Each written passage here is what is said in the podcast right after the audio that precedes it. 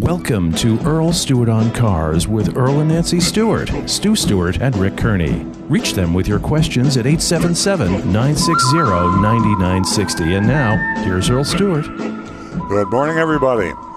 Welcome back to our regular listeners. I think we've got a pretty good crowd out there, and welcome to our new listeners. This is Earl Stewart on Cars. It's a uh, how to do it show, how to survive when you're buying or leasing maintaining and repairing your car. And we've been doing this to one extent or another. Started out with a half hour show about 15 years ago, and we've evolved into a two hour show. And we've also evolved into a group of uh, uh, folks here in the studio. I've got Rick Kearney, our auto technical guy. I've got Nancy Stewart, my co-host. I've got Stu Stewart, hey. who, who is my son. Stu is our cyber guy, communication guy, and uh, we really feel like we've grown and gotten better, and I know our audience has grown. And as I say to our new folks, this is the true oldie channel, but uh, we're not going to sing to you. We're going to talk to you. Hopefully, you'll talk to us. Uh, arguably, the most important part of the show. I really think it's not arguably, it's true. Your calls, your text, your posts, because we're streaming. We're streaming live. Uh, YouTube, uh, Periscope, Facebook, and we're out there in cyberspace all over the world, literally. So you can catch us anywhere, stream us, listen to us on the radio. You can call us the old fashioned way at 877 960 9960. And uh, there are a lot of folks that like to call. It's kind of cool. The calls are good. Uh, uh, sometimes people are a little bit timid, and so then we ask them to text us because you don't want to have to maybe identify yourself. And you can text us at area code 772 497 6530. So you can call us, you can text us, and I say we're on Facebook. Facebook.com forward slash Earl on Cars. Facebook.com forward slash Earl on Cars. Uh, we are, as I say, also on YouTube. So if you're a YouTube, Periscope, uh, Twitter person, forgot to mention Twitter, we're all over cyberspace. I'd love to hear from you. 877 960 9960. One of the most exciting parts of this show is our mystery shopping report. And we always, um, I think, surprise people when they hear about that because it's a little risky.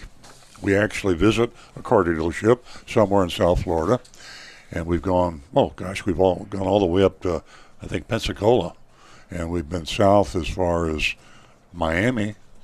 Uh, we've been to the West Coast, I think.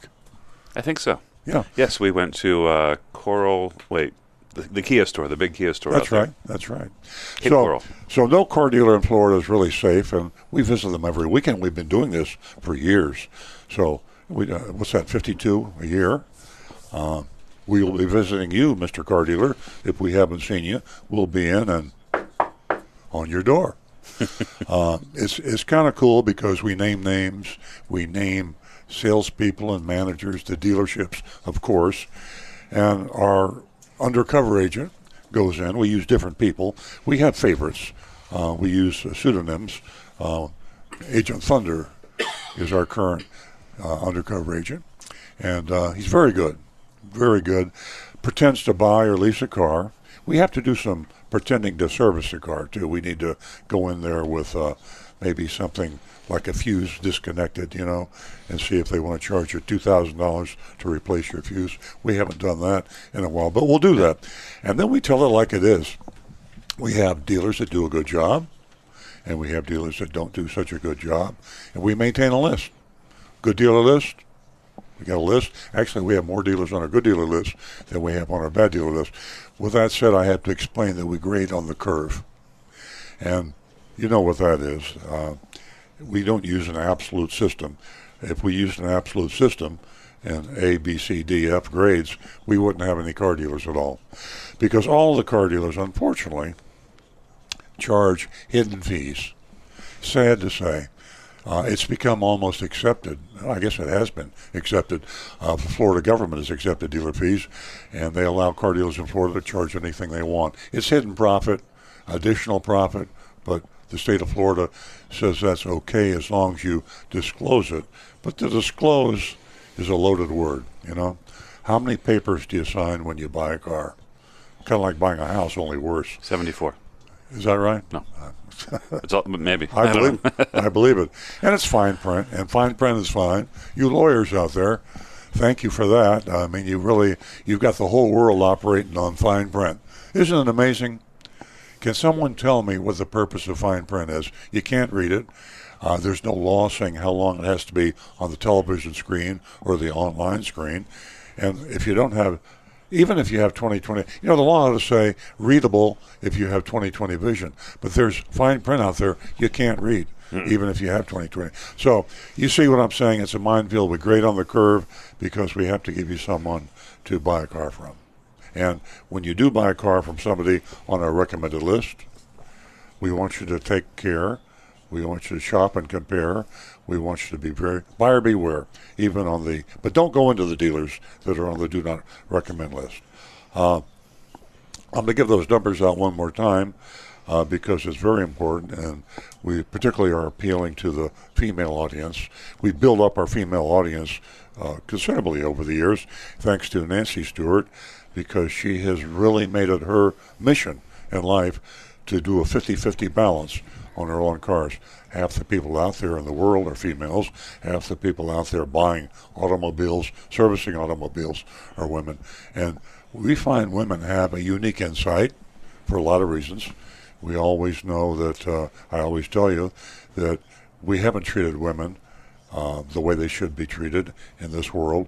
Uh, we treat them probably better in this country than we, most other countries in the United States, but we still don't treat them the way they should be. So we want all you women out there to step up to the telephone or to the smartphone or to the computer and Facebook us or text us. You can text us 877, I'm sorry, area code 772 497 6530 or call us at 877 960 9960. We had a great uh, presentation. Rick Kearney and Nancy Stewart and I had a presentation that we did a, a, live audience of seniors.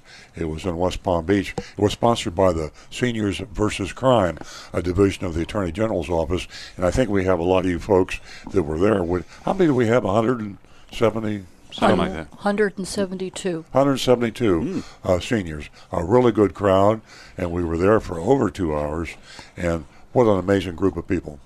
The the people were there were probably I was kind of pre- preaching to the choir because I told them that we need folks like them that are educating themselves and are staying on top of it in the car buying, repairing, maintaining uh, circus you can call it, so they can take care of themselves to help their their peers, you know, the people that are being taken advantage of. A lot of seniors being taken advantage of out there. So, thank all you folks that showed up uh, last uh, Thursday afternoon between two and four, and uh,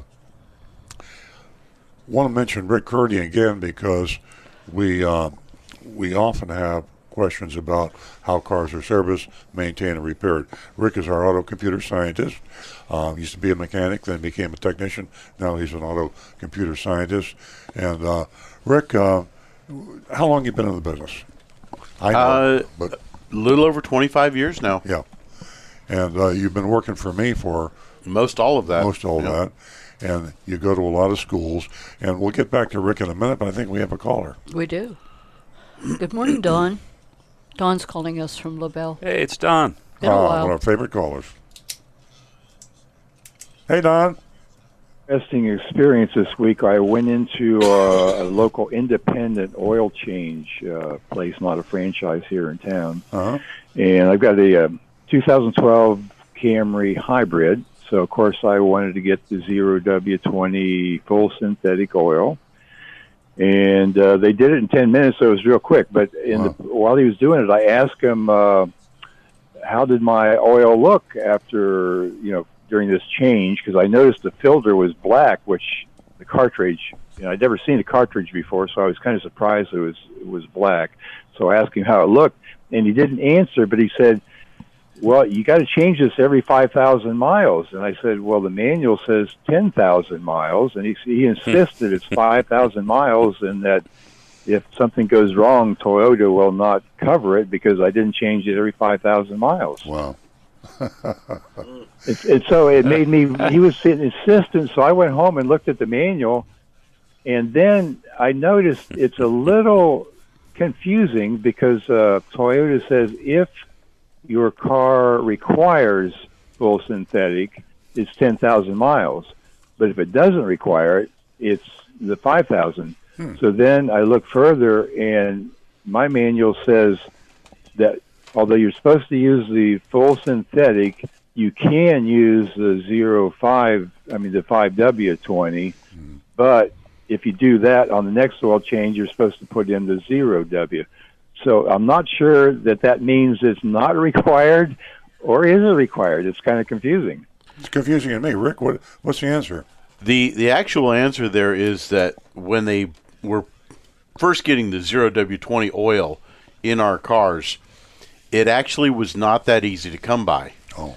So what they did is they provided just kind of uh, kind of a little out for you that if you were in a situation where you needed an oil change and the oil was not immediately available, you could use the 5W30 oil, but they recommended use it only for a 5,000 mile interval and switch back to the 0W20 as soon as you could. But it was simply to say because at that time there was the possibility that you might not be able to get that oil. Yeah, they should have said that in the owner's manual. It would have been clearer. Uh, they they tried, but unfortunately, this was another one of those cases where they were translating them from Japanese into English, and sometimes the translation you have to translate the translation is, see. is what it is. You know, I forgot about that. Uh, you know, a lot of uh, owner's manuals you read that are translated are little, kind of hard to understand. Does that make sense to you, Don? Yeah, that does. Uh, in fact, so so uh, my question now is: Should my filter look black, and should I continue doing ten thousand mile changes? 10,000 miles is absolutely fine. And yes, it's not a problem that the filter looks black because that means it's doing its job. It's catching the dirt and the debris and everything that is going through your oil and it's collecting it and getting it out of the oil to keep your oil nice and clean to keep working its job through the engine. Yeah, okay, because I, I, that's the first time I'd seen you know the actual cartridge, uh, so it's kind of shocked me. And I thought, well, gee, maybe it's uh, too black, or is there a degree Yeah. of black? Yeah. And uh, That's I your- noticed the oil. My oil's never been, you know, look looking dirty, but on this change, you could definitely see it was a very clear the new oil. Yeah. And then another question is: Is there any way of determining that they're actually putting in W zero W twenty? You know, I questioned them twice just to make sure. But is there any way a customer would really know? Well, that's tough. Unless they had the can, I think they use the bulk oil. So, uh, Rick, is there any way without seeing the can that they use, and they don't use cans, they use the, the bulk, certainly a big high volume Jiffy Oil kind of a place? Unfortunately, without ex- except for what they put on the receipt, which they could put anything on the receipt, there's no way to really tell.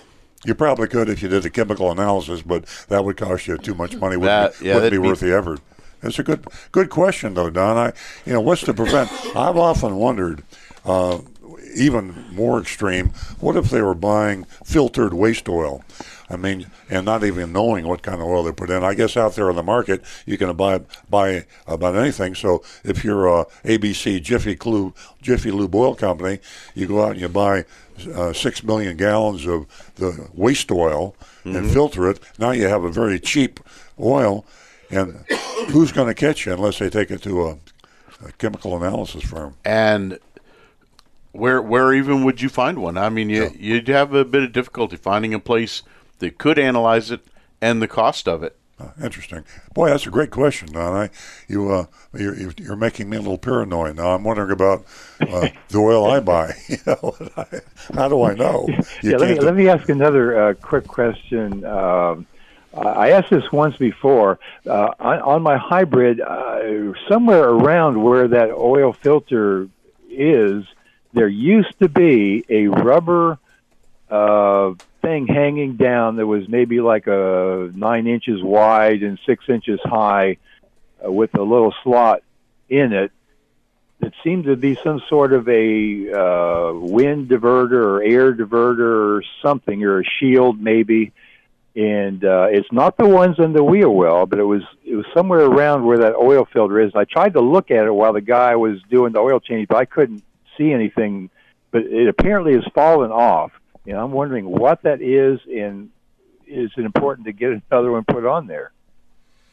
Uh, when they build the cars from the factory, they put a lot of little air dams on there, and the number one reason for it is that when they're testing the cars for the fuel economy and the different factors that the EPA requires, those little air dams can make a very tiny difference, but the tiny differences add up. So in real world, you're really not going to notice any big loss of fuel economy if one of those gets lost. Uh, you might get a little bit of wind noise here and there if something gets torn up on those those little splash shields, but as you're driving on the highway, you know, life happens. Those are going to get caught. They're going to get damaged and pulled loose eventually over time. And you can, you know, have them replaced. Uh, unfortunately, sometimes it can take a day or two to get the parts in. So you may be looking at a bit of expense there. But for the most part, as long as the car is running normally, you're just fine without them. Yeah, and I was wondering, uh, would it also serve a purpose of a splash shield for something important in that area? And I couldn't figure out what that would be.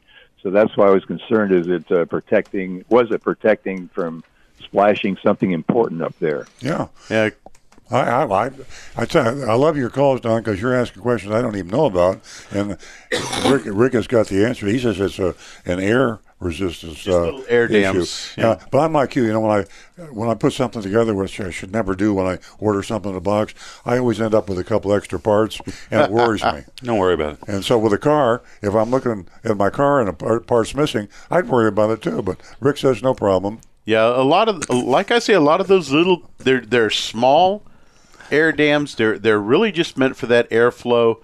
That, like I said, when they originally designed the car, the tiniest little change can make a big difference on the numbers across the board that help them with the EPA. And it's it's the idea that if you can get a Camry hybrid and you can knock a quarter of a mile per gallon more fuel economy into it, then that lets you have a little more leeway on one of your trucks Yeah. that's not going to make as good a So fuel it passes economy. So- EPA test, and who cares if it falls off after the customer gets it? Yeah, well, I mean, you know, it, and it's hard to say because you know they're they're held on with little plastic clips and screws. Yeah. And real life, boy, it can it can beat up a car. Great question, Don. Okay. Really. Yeah, well, thank you, and I look forward to the uh, mystery shop today. Thank you. and Thanks, for the call. Don. Call again, please. You know, I, I know you text us, but we love your calls, so I'd like to hear from you next week if you can. Yeah, definitely. Uh, we have a very important person right now that's holding. And uh, be, before I hear from him, I just want to thank him for uh, participating in, you know, our very, very important seminar that we had at the United Methodist Church. Uh, John uh, from Palm City has been with us uh, from the get go, and uh, he's added, he's contributed a lot to our show. And him driving down from Palm City to be part of the seminar, uh, well, we're humbled by his presence. And we want to thank the Florida Attorney General's office and Ashley Moody. She has partnered up with us, and uh, what a revelation! Uh, we're going places. We're gonna we're gonna hit everyone who takes advantage of senior citizens and everyone in between. So we feel like as if the you know we got a little in our step today. Give us a call toll free at 877 960 9960. Ladies, don't forget you are an important part of the show. $50 for the first two lady callers. 877 960 9960. We're going to go to John from Palm City. Good morning, John. Good morning to everyone. I'm just calling to thank Earl and Nancy and Rick for their wonderful session uh, Thursday in West Palm Beach. Fantastic, 172 people. I mean, uh, questions, nightmare stories, and it's great to have this organization, Seniors versus Crime, and for anyone that wants a 800 number in the rest of part of Florida. We're lucky we have a branch here in West Palm Beach, but in the rest of part of Florida, it's an 800 number 203 3099. That's the uh, uh, Florida wide, worldwide, uh, statewide number, and it's www.seniorversuscrime.com. So again, it's thank you for uh, Earl, Nancy, and Rick. Unbelievable. I had Rick on the side with technical questions. I don't think there's anything that he can not answer. And uh, again, I thank you guys. But I do have a question for Earl. Um, you hear these nightmare stories right here in the Treasure Coast. Earl, Nancy read out important information from a female that was there, and I have to talk to her. What my question to Earl is, how come with all these major complaints in the corporate world that the manufacturers or corporate America is not so fast to revoke franchise of these habitual offenders and documentations of people. Do, do you think it's um, that they hesitate because they're worried about their stockholders or they're worried about uh, publicity from it? Uh, what do you think, Earl, the reason is that the um, manufacturers or corporate America is hesitant to just go after these people, you know, other than faulting with probably letters and warnings, but just to completely revoke the franchise? And I'll give you an example, uh, not so in a car dealership, but in, in years ago over here in Florida, Anheuser-Busch, which is Budweiser, they t- completely took the uh, franchise away from uh, the Orlando Budweiser distributor. And when I lived in New York, uh, the next county from me, which is Nassau County, outside of New York City, they totally revoked from Harbor Distributors. They revoked their franchise. So it seems like years ago, they did more of this, um, you know, uh, actions than that's being done today. What do you think the, the reason is, Earl? John, I think I know what the reason is. The auto automobile retail dealers, the uh, nationwide, there's about twenty thousand of them. I'm not sure the total count. They're extremely powerful. Car dealers make a lot of money. Uh, they're wealthy people. Uh, they are influential, uh, politically influential. They're well organized into associations, and they contribute to uh, political action committees. They have a lot of influence in their state legislatures in Florida and Tallahassee. The Florida Automobile Dealers Association, FADA, they are a very powerful lobbying group. Also, the manufacturers are powerful, but for a different reason. Ironically, the car dealers started out and organized to protect themselves against the manufacturers. The manufacturers were predatory. They used to do exactly what you're talking about, John. They'd cancel dealers. Uh, dealers have to bribe them to get uh, their franchises. Uh, there was a lot of corruption with the factory against the dealers. So the dealers organized and they got the state legislatures to give them protected territories and to protect their franchises. Now, counterintuitively, they're not worried about the factories and the manufacturers anymore.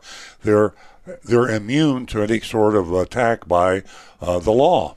They a car dealer can do all sorts of bad stuff, and the manufacturers are prohibited from canceling or terminating their franchises, the contractual agreements. In Florida, this is uh, a lot of people don't know this. Franchise agreements typically were one year 50 years ago, and then they made two-year franchise agreements. Then they went to six-year franchise agreements.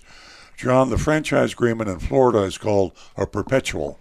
When a car dealer gets a franchise agreement, it's forever. It's for life and that was put into law by the Florida Automobile Dealers Association and other associations and other states have similar. So unless a car dealer uh, shoots somebody on uh, you know on uh, Fifth US One or Fifth Avenue, uh, they're not going to take away their franchise. They can they can do a lot of really bad things, and the manufacturer is uh, his hands are tied. He cannot take away that franchise. Makes sense. And and one particular thing that was brought out on the seminar, which people really get stuck on, um, the destination fee. That's included. It's even listed in the MSRP on every window sticker of a new car that you purchase. Yes. Yet it was pointed out how many dealers constantly add that on to the final paperwork, and it's charged again. Yes. And that's Earl and Nancy pointed out that that's a federal violation, mm-hmm. and it's actually possibly ten thousand dollar fine. Am I correct? Exactly. It's federally regulated, that destination fee, by the United States government. Every car dealer has to pay that fee. It's included, as you say, in the MSRP, and of course, the invoice the dealer pays to the manufacturer. So when you counterfeit that federal fee mandated by Congress and you charge it twice, it's a federal violation. Well, it, it was a great session, and I thank you through all three of you again for running this to the public and public uh, being educated. Thank, you, you Matt. guys again. Appreciate it very much. Thank you so much, John. Uh, we hope to do a whole lot more in the future uh, with the Attorney General and uh, really get out there and uh, and help a, a lot of people. Uh, that's what makes us feel good that we're out there not only educating uh, but uh, trying to intervene on a tran- transaction that already took place. We're going to go to Howard, and uh, Howard gives us a call from Jupiter, and uh, sometimes Cy uh, is uh, he's with him, but I'm not sure if he's uh, going to be part of the conversation or not this morning. Hi, Howard. Unfortunately, Cy is not with me today. Ah, Uh, I have a couple of uh, things to tell you. First of all, I want to wish Stu happy birthday. I know he's not there today. I'm Oh, sure I'm, he's no, I'm here. Thank you. Thank you. I'm here. Okay, you're here. I'm here. Oh, yeah, great. he's here. okay, Stu. Uh, I have a couple of questions. I think um, uh, Rick can answer these questions. Uh, uh, number one, um, on my, I have a, uh 2017 Camry XLE, and uh, on my Bluetooth, uh, I want to know how to store contacts, the telephone contacts, in the system so that I could press that uh, button and uh, uh, get uh, you know a telephone with, without dialing the phone. So, uh, Rick, uh, uh, can this be done? Can I do it, or can someone else do it for me? Uh, actually, when you first paired your phone, it should have asked you if you wanted to transfer in your, your contacts or your phone book, but you can also do that through the settings, yes. In your owner's manual, it will show you uh, exactly how to get into that, but by going into settings in your Bluetooth section, there will be a spot where you can transfer in your phone book. Okay, uh, okay, that's one thing. Uh, also, tires. I think my tires have seen their their best days because I do the uh, the penny test in the tire, and uh, you, you, you, when you see Lincoln's head, it's okay, but uh, mine failed. So I'm go- I'm going up north, and uh, next week. So I don't want to go with bull tires. So how can I when I I'm, I'm going in for a service uh, appointment on the uh, let's see, it's going to be uh, uh, May 1st. So, uh, how can I be sure that the tires are checked out and make sure that uh, they're good? If not, I, I want the new two front tires. Just let so your how service can I be assured of that? when when you get to the service drive, just let the service advisor know that you're concerned about the tread depth on those tires and that you want them checked. Okay, so who determines whether uh, I get tires or not? Because I have that the free tires thing. Ah, on the tires for life. Well, if, Yes, I have tires for life. when when the technician measures your tires, if they're below 330 seconds, then they will qualify. And if not, since you're going on a trip, we can even prorate them if they're still, you know, if they're still at fours or close to five, and you want to go ahead and just get them done, we can still prorate those, and for a very minor cost, get you right back on the road with brand new tires. Okay, so I see my service writer and he takes care of it. Absolutely. That's great. Okay, one other fast question. I want to get a jump starter for uh, my my son's car. He has a uh, um, an old Mustang. Uh, there are two types of jump starters. There's the um, uh, lithium i- ion jump starter that's rated at uh, it's rated at 450 peak amps, and there's the old-fashioned one, the big one, uh, that's rated at 900 peak amps. Uh, which one should I get? The smaller one on uh, lithium ion or the, uh, the that big jump start, the old-fashioned one? If you're looking for something just to carry around for emergency purposes, I would go with the smaller, more compact model and just make sure he's aware that he'll want to set a reminder on his phone to remind him to charge it once about every couple months because any battery, even as it sits, is naturally going to lose a little bit of charge over time. Yeah, which is more durable? Which would last longer, the lithium uh, ion jump starter or the uh, the other one? Uh, hard to really say on that, but I would go with the lithium ion. Okay, gotcha. Okay, and it's, it's very compact. That's that's uh, one good feature. That's, uh, Yep. About it. Okay, thank you very much, Rick. Thank you, Howard. Thanks for being part of the show, Howard. Give us a call toll free at 877 960 9960. And we are going to go to West Palm Beach, and we have a caller who wants to talk about his RAV4, and uh, his name is Frank. Good morning, Frank. Good morning, Nancy, and everybody else. Hey, Frank. I enjoyed your presentation on Thursday, Thanks for coming. and I, We Uh, enjoyed you're your welcome. company. I call myself Rav4 Frank, so you know who I am. Rav Frank. but anyhow, uh, it was wonderful. I brought a friend of mine with me. That he was very impressed because he never heard of you. And uh, my question: all the pictures that you took, where are they going to be? I'm working can on it. Yeah, our, uh, Michael Pursoon is our official photographer, videographer, videographer, and uh, we're trying to get the pictures too. I think it must be in the uh, lab developing them. He's now. in the dark room right now. Um, he's probably listening to the show. So, Frank, just put a little pressure on him. Say we want to see these things online. Frank, I was working on that last night very late trying to retrieve those pictures, but I guarantee you the pictures will be on our Facebook page. Yeah. Of of the two of us, And it- Frank. Well, And your will there friend. be someplace else? Yeah, we'll 'Cause I probably. don't do Facebook. Oh, Yeah, we'll uh, email them to anybody that's call, you call us, text us, uh, give us whatever. We can text them to you. We can email them to We, you. we can put them on uh, um, EarlOnCars.com. Yeah. Um, we'll put them up there. For some Um, non-computer people, we can Yeah. just Yeah, do yeah. it. Uh, we'll mail them to you. I mean, Yeah. whatever Frank- has to be done, because we got some really good pictures, and we'll be sure you get them. yeah, uh, we, Frank, we I really have some great pictures, and we were going to do a slideshow this morning if I would have got gotten the pictures last night. Uh, but uh, I guarantee you, we're working on it. And and by the way, I'm the guy that recognized John's voice. How, could, how could you miss that? Yeah, right. John's famous. He's amazing. when, when you uh, you and Nancy and he had a picture taken, Yeah. I said, "Gee, that that sounds like John."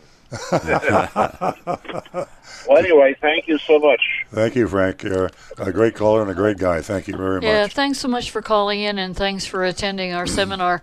And uh, we hope to do a whole lot of that in, in the future uh, because it's people like you that uh, really make us feel good. And uh, at the end of the day, we just uh, we love helping everyone.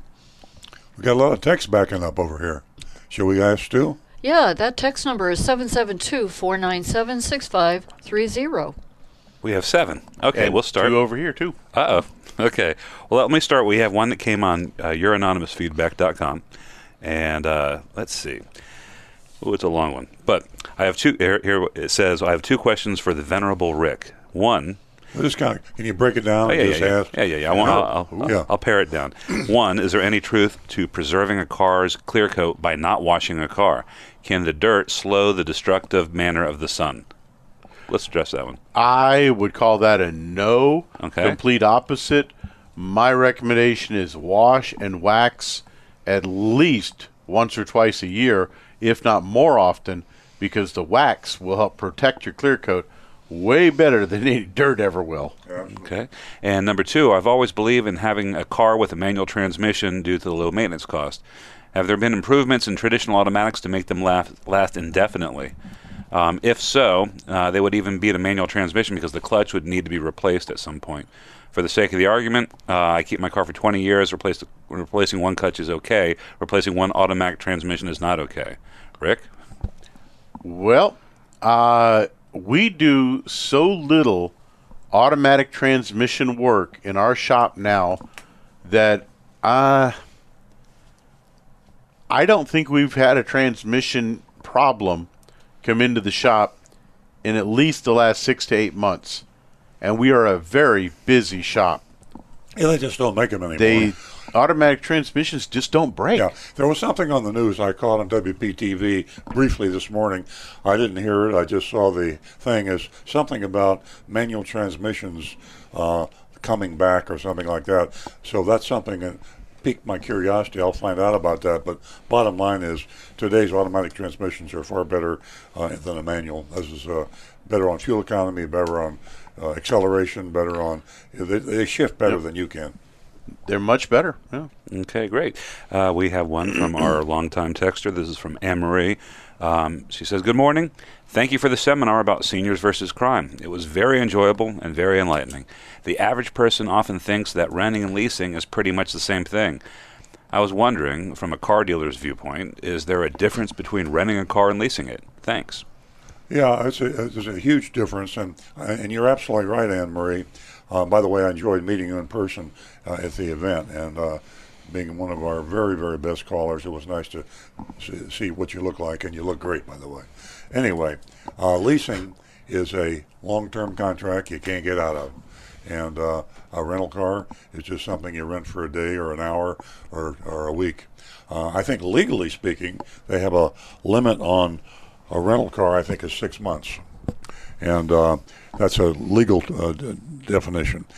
I found out at the seminar, by the way, and I get phone calls all the time by people that do exactly what you're talking about. They confer, they confuse the leasing and the buying. And unfortunately, sometimes it's at the uh, suggestion of the automobile dealer that a lease is just something like it's a rental, and if you change your mind, bring the car back. You sign a 36 month lease or a 48 month lease, you owe 48 payments or 36 payments, and if you drive the car for a week, you still owe 36 payments. And a lot of people get fooled that way, and it's a shame. Uh, car dealers will deliberately switch people who come in to buy a car to a lease and I have I've had two elderly people in the past week that have called me on exactly that problem. Uh, they thought one thought she was in her 90s, God bless her, and uh, sharp as a tack, and uh, she uh, was going to return her car and want to know if she was going to get any money back because she'd made a large down payment on the lease. Um, we had one, I believe, uh, um, at the seminar. Another question, but I had another question about the exact same thing. They were thinking about leasing, and I had to explain what it was. So. You, most of the people listening to the show, Anne Marie, I know you and most everybody understands what a lease is, but there's a surprisingly large number of people out there that get it confused. And in my lease presentation, in my lease presentation, in my presentation, uh, seniors versus crime, one of the ten things that I said is, all things being equal, buy a car rather than lease it, because leasing is very hazardous. Uh, excuse me for a moment. Uh, at the seminar, I was asked this question three times uh, about leasing, and uh, the uh, lady's husbands had passed away. She has a car. He had a car. It was a lease. She wanted to know if she was responsible yes, for the payments, and I told her yes. And she said, "Is there any way of getting out of this?" Yeah, and there isn't. And and I, I was sad, you know, to tell her that, that there was just no way to get out of it. Yeah, leave the country. Yeah. Ah, Okay. leave All the country. No text. Uh, this is from Robbie and Stuart. Says I have a follow-up question to the oil question. Uh, we bought a new 2019 4Runner Limited from you two months ago. What oil is in it? Synthetic or regular oil? 2019 4Runner will be running 0W30 synthetic oil. Okay, I think all the Toyotas now are calling for synthetic. Correct? Yes, but with the exception that the four-cylinder Camry engine, uh, Camry engine uses 0W16 synthetic oil. And remember, we're this Details. is this is a show for all car owners, and the alert out to everybody. And I didn't realize this until last week when Rick mentioned it before, that there are still some cars out there that manufacturers. I believe one of them uh, was a Mercedes or a Subaru Yep. or something like that. So. Um, Always look at your owner's manual, but 99% of them require synthetic oil. Yeah. but some of them still have a very low mileage for when you have to Yes. change it out. Yes. So check your owner's manual carefully on when you're required to change that oil. Yes. That's right. Okay, we have another one. Uh, the older you get, your vision. Uh, I'm sorry. The older you get, your close-up vision degrades. This makes fine print even more insidious because the most vulnerable to this practice, seniors, are even more susceptible. Short of buying a high-power magnifying glass, what do you recommend, Beatrice and the villages? I, I tell you, I uh, I think um, it's going to be a long, long time before we abolish fine print. Uh, uh, maybe maybe my grandson, maybe Jake can take this up. but uh, fine print is one of the stupidest things that was ever created. It was created by lawyers, and they created it so they would have job security. And every contract that you sign has got fine print. Fine print. What is the purpose of it? Unless you have a lawyer read it, because not only can't you read it from the standpoint of- visually, yeah. yeah, but you can understand it. It's put in legalese. It's very difficult to understand. Should be abolished, and I just don't think it's going to be Do you- certainly not in my lifetime. But Yeah. maybe Jake, my Do grandson, you, can do have you a think change. it's uh, created out of uh, greed and deception? What a terrible thing to say about a lawyer, but I agree with you. Yes. Yeah, I think that um, they're they're trying to carve out so many little caveats and exceptions, and there's so much language to describe all these little Yeah. gotchas. It can't possibly fit on a normal sized piece of paper. So by necessity, they have to shrink it down to microscopic size. Now, on advertisements, here's what I recommend to people who can't see up close, like me, who wear progressive lenses. Um, Newspaper, yeah, you're going to need a magnifying glass. But if you're looking at an ad on a computer, this is how we do it for the mystery shopping report. You can zoom in on a computer screen. So if you're looking on an iPhone, you can like pinch out if you have an iPhone or an Android or something like that. And even on your computer screen, there is a way, and I'm just going to tell you right now, it's a little technical thing. Hit Control and then the plus sign on your keyboard. Yeah. And that will zoom it in, and you can. It works like a like a magnifying. You just glass. helped a half a percent of our audience. Maybe. there. I dis- I you know, you know, disagree. I'm still thinking elderly people, mainly because I'm an elderly person. Uh, I'm 78 years old. And that uh, seminar we did, uh, we had seniors. And so many of those seniors are there, are talking about the difficulty of buying a car online. I say it's the best way to buy a car is online. A lot of people uh, cannot buy a car online because they're not equipped with the technology that they have to have to have. So it's it's really really um, a scary time for seniors. Uh, it's, they can't understand the purchasing process. A lot of them are forced to go into the dealerships, and that's what the car dealers want. They want the person to enter the building, and then they got them. And I've talked to so many elderly people that call me. Uh, they live maybe in Port St. Lucie or the Martin County or maybe south in Broward County, and they say, I say, have you shopped around with other car dealers? They say, I can't. I'm, I don't want to drive on 95. I don't want to get on the turnpike, and I don't know how to use a computer. So if you have a crooked car dealer that happens to be the seller of the car you like, and he's five miles away, and the next one's 40 miles away, you're trapped, and you have to deal with that person. And those uh, dealer and those dealers know that they have a captive audience, and it's just a. I'm starting to get emotional here, but it's a terrible situation. Yeah. Ladies and gentlemen, give us a call. Pardon me, Stu. Give us a call toll free at 877 960 9960. And don't forget uh, what Earl just spoke to about seniors and about going out shopping. Remember, Consumer Reports. I can't stress enough how important that magazine is to you and whether you get the right deal, the right car, the right dealership. Remember, these people are not your friends. Consumer Report, front to back, back to front. There's too many ways that you can get over on the dealership and the antics that they're going to pull And on I know you. some of you folks are tired of us talking about consumer reports, but Nancy is absolutely right. It is by far the best tool. And for you seniors who can't go online to consumer reports, you can access a consumer report in any library, and with your library card, uh, you can actually go online if someone can help you go online. But you can get the consumer reports in any library. Go in there, get the annual auto issue or the most current issue, and you will find the tools that you need to take care of yourself and not be taken advantage of. all your all your questions would be answered truly Text Okay. us 772 497 6530. Linda, I know you're holding from Palm City. Uh, would you? Uh, oh, well, once you, we'll- we'll go ahead and get to Linda. I would just wanted to follow up on the fine print question. Is um, if, you have, if you have a, a kid or a grandkid, that's a very good thing. Earl made a very good point. Driving tens of or 20, 30, 50 miles to a dealership is kind of a tough thing. But if you have any relatives, younger relatives that are a little bit cyber savvy, have them check out the advertisement before you make that drive. You know, let them do a little work for you. You've earned it. Yeah, great idea, and it'll make them feel really, uh, make the grandchildren feel Yeah. uh, important, Yeah. useful, and they need that right now. So it's a win-win situation. Give us a call toll free at 877-960-9960. Don't forget, ladies, $50 for the first two new lady callers. We're going to go to Linda, who's calling from Palm City. Hi, Linda. Hi, Nancy. Oh, it's so good to hear from um, you. Well, it's I couldn't wait for the, your show this week uh, for this weekend because um, you might remember that last weekend I called about the Trans Am that I had and that it had uh, it had seen better days, and now I had to buy a, a car uh, for the first time. Um, I'm going to dealerships. Uh, the last time I was dealing with dealerships was way back in 1990. Wow. so I I, haven't had to do this for a long time Yes.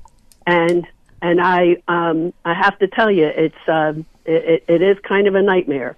Um, now I did come down to your dealership to look at used cars, and I couldn't what I'm, I I wanted, but I will tell you that the people that I met were very very pleasant and uh, very very nice, and I even took a stroll with uh, Alan Napier around the lot and talked about the Trans Am, and it was a very wonderful experience for me. Um, but um, I I finally have decided on the type of, of vehicle that I want, and uh, I, I'm leaning to the uh, Nissan Murano, and I found a platinum model up here at Infiniti of Stuart, and uh, I just uh, would like to share with you what's going on because I'm kind of nervous about the whole thing. Um, I do like the car. Uh, but um, you know, I said to the fella that was the salesman taking me for a test drive, um, I said, uh, "Well, you know, I got something in an email from y'all, and it's got dealer fees." I said, "You know, Earl Stewart doesn't charge dealer fees," and he says, "Oh, yeah, they do. They just stick it in the price." what does that even mean? I'm sorry. Say that again. I said, I don't even know what that means. Yeah, yeah. It's, it's uh, that's a standard.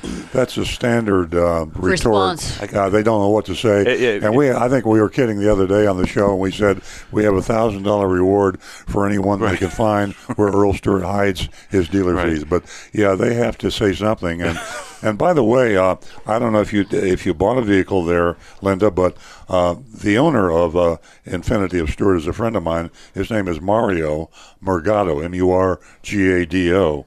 And I bet if you uh, called Mario Murgado, uh, he would tell his salesman that we're not really hiding Yeah. anything. I, I, if you say anything with enough uh, self assuredness and confidence, it sounds believable. Earl hides his dealer fees in his peanut butter and jelly sandwich. You see, Well, I, I didn't believe I didn't believe him. I knew, you know, as a salesperson myself, you know, I, I can see through the the the you know what that that is being pu- uh, thrown out there. To yeah, me. we'll call it the But they- shenanigans. exactly. but uh, before I left, um, the uh, I said, you know, give me give me your out the door price, and he said, well, I'll, I'll send it to you. I'll text it to you. I said, I don't want to. You know, I'm 65, and I don't. You know, uh, texting is not one of my most favorite things. Uh, but I I said, you know, email it to me. Uh, so they did, and they gave me um, a, a sale price on the car of 22 with a big discount of a $100. um, then um, they stuck on uh, something that's called taxable fees, estimated of 389.95. Then a dock fee of nearly 7.99. Then the tax, and then non-tax fees of 97.50 for a grand total of 24.596 and change. There's no way in the world I'm paying that kind of money. And I pulled up the Carfax, and I found out that this automobile had had a uh, what what appears to be a minor fender bender um, back in 2017. It says that the uh, airbags were not deployed. Um, it looks like uh, they might have ha- somebody might have tapped them in the rear end and then they hit the car in front. So, um, uh, but um, and then there was a recall from uh, Nissan with regard to the anti-block anti-lock brake system, which none of that has been resolved. Wow. And um, so, I, I, you know, I, I, I will tell you this: the vehicle, uh, as far as the body, I mean, I noticed certain things, and I pointed it out to the guy, and he said, "Oh yeah, we'll do whatever you want. We'll do whatever you want. Um, we'll get that fixed and everything." Um, if I go back, I'm going to be bringing um, one of my male friends with me uh, because I think that you know they think because I'm a woman that you know uh, I don't know what's going on. But I've been doing my research on this. I mean, to to to go and look at this Carfax and all the things about it, I'm trying to protect myself. And um, the car has a, a very pretty interior instead of your typical black. It has a beige interior, which I know some people would say, well, geez, you don't want that because, you know, it could get really dirty.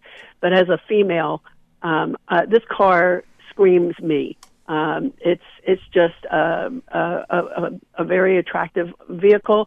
Uh, it has uh, just uh, shy of twenty thousand miles, so it's a four year old car with less than twenty thousand miles, and I think that it could be it could be the right fit for me. But I don't want to be taken advantage of, and I couldn't wait until your show um, to talk to you about it. So any advice or guidance you can give me is more than appreciated. Well, Linda, what uh, what I was going to recommend, and maybe Stu could do this uh, with his laptop. Um, I would go to Auto Trader, and you could put in a uh, description of this vehicle, and I believe you said uh, it was a Nissan Murano, and uh, and Yes. then uh, what year was it? It's a 2015. 2015. Uh, is there a model number to it? Is a uh, uh, like XLE or something? It's a it's a platinum. It's the top of the line. Platinum, okay. Uh, and uh, Auto Trader, while Stu is uh, typing with the keys there, is one of your best sources for finding uh, cars that you're looking for, used cars of a particular description, and you can you, it'll show you every uh, Nissan of that description in the United States. Virtually every car dealer uses Auto Trader, and they display the entire inventory of used cars on there. Uh, the hazard is when you sort by price, what you can do, you can find the lowest price vehicle of that description, but the car dealers add their uh, hidden fees on top of that. So that's where you have to be alert. But it gives you a pretty good idea. Did you come up with anything, Stu? Yeah, what year was it again? 2015. 2015. You can also, by the way, you can put in a range of prices that you're willing to pay. So if you say you, you didn't want to spend more than uh, you know thirty thousand dollars, you can say uh, between twenty nine and thirty one thousand. See what's available for sale. But like Earl says, remember you got to mentally add about a thousand dollars in hidden fees. That's gonna uh, that'll come. So 2015. Well, there are none out there. sorry. in this area? Oh, I'm sorry. In the in the uh, radius I chose, I got to. Yeah, you have to tweak it a little bit. So you can put like any distance from your zip code, or you Yeah. can put 10, 15 miles. Um, so I will. Oh, I'm sorry. Oh, Any yeah, radius? well, yeah. I, I, I, I mean, I've been searching online, and I see, you know, where there's there's some down in uh, uh, uh, West Palm at Off Lease, and and uh, you know, with Auto Trader going, you know, down to Miami, Fort Lauderdale. Yeah. You know, I'm seeing all that. I'm just wondering, you know, how I attack them with all these fees that they're sticking on here. What you- Um, what- and when- also, when you know, find talking to me about an extended warranty and That's the advantage of online, and you're savvy to be able to do this, is to make the call. And uh, when you find those Nissan Muranos that uh, you, you're interested in, you make a call. You say, "What's my out the door price, including any fees that you may charge?" And you still have to be careful even then. But uh, that way, you don't have to drive to Miami or drive to Orlando and be disappointed. remember one thing kind of dealing with a with at a car dealership is kind of like dealing with a bully um, they will charge the fees to the people who don't protest and put up with it. If you fight back against the bully a lot of times they'll back down especially on a used car. They, they have enough markup to play with. So if you go in there and say i saw your advertised price for x number of dollars i'll pay sales tax and any legitimate government fees that's it if you want my business. And if you kind of hold your guns it, it can be it's a little scary. It's not easy to do but if you if you stand up to it um, there's a good chance they might not charge the dealer fee Did you get a price on the Murano? I, I couldn't find any uh, Yeah. any platinum. One, one of the problems you're having, Linda, is here. Nissan is a low volume uh, uh, car manufacturer, and you're talking about a, a particular uh, model that is very low volume. So there's not a lot of Nissan Muranos available, and you, you you're going to probably have to drive a ways uh, to get the best deal.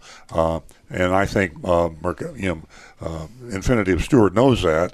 And if you're shopping and comparing only this particular model, year, make, model, you're going to have a hard time finding anything close to home. Especially where she's looking at a platinum trim level. Yeah, exactly.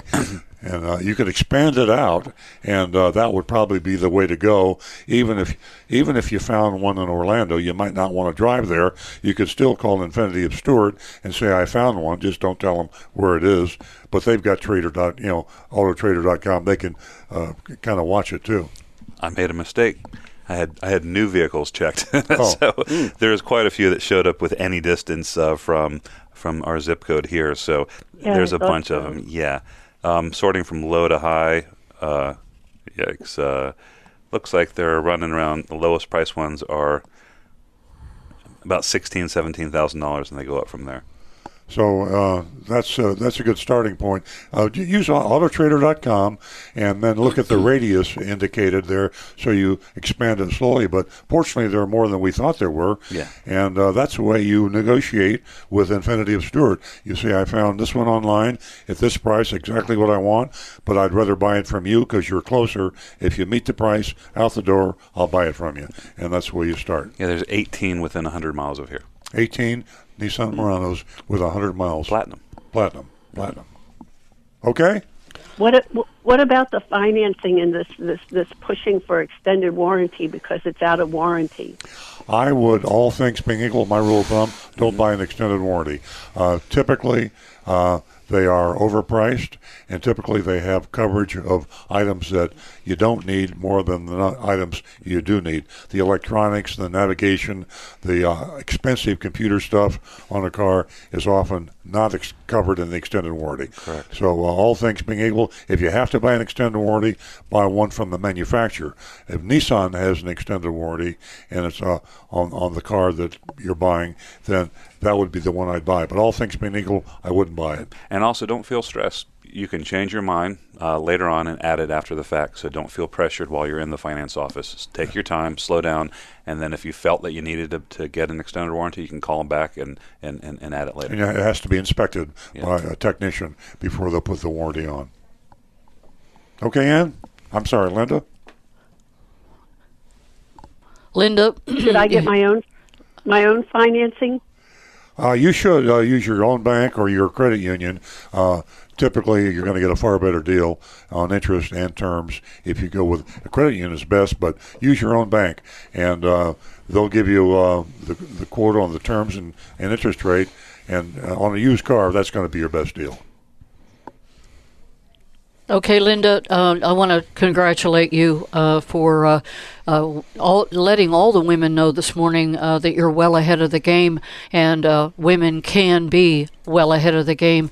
And uh, all the homework that you're doing, uh, this is what we talk about every Saturday morning, and you're putting that to use. And remember, if a salesman is pushy, disrespectful, or intimidating, walk. And I can't stress enough the 2019 Consumer Report, the buying guide. There are a lot of Nissans in that buying guide that'll give you a whole lot of information. Thanks for being part of the show. Stay in touch. Okay, we got some 877 960 9960. And we can go to, uh, uh, uh, I believe that you had finished up the small print and all that, Stu. So we're going to go to Tina. Tina's patiently been holding from Bonita Springs. She, too, is a real important part of the show. Good morning, Tina.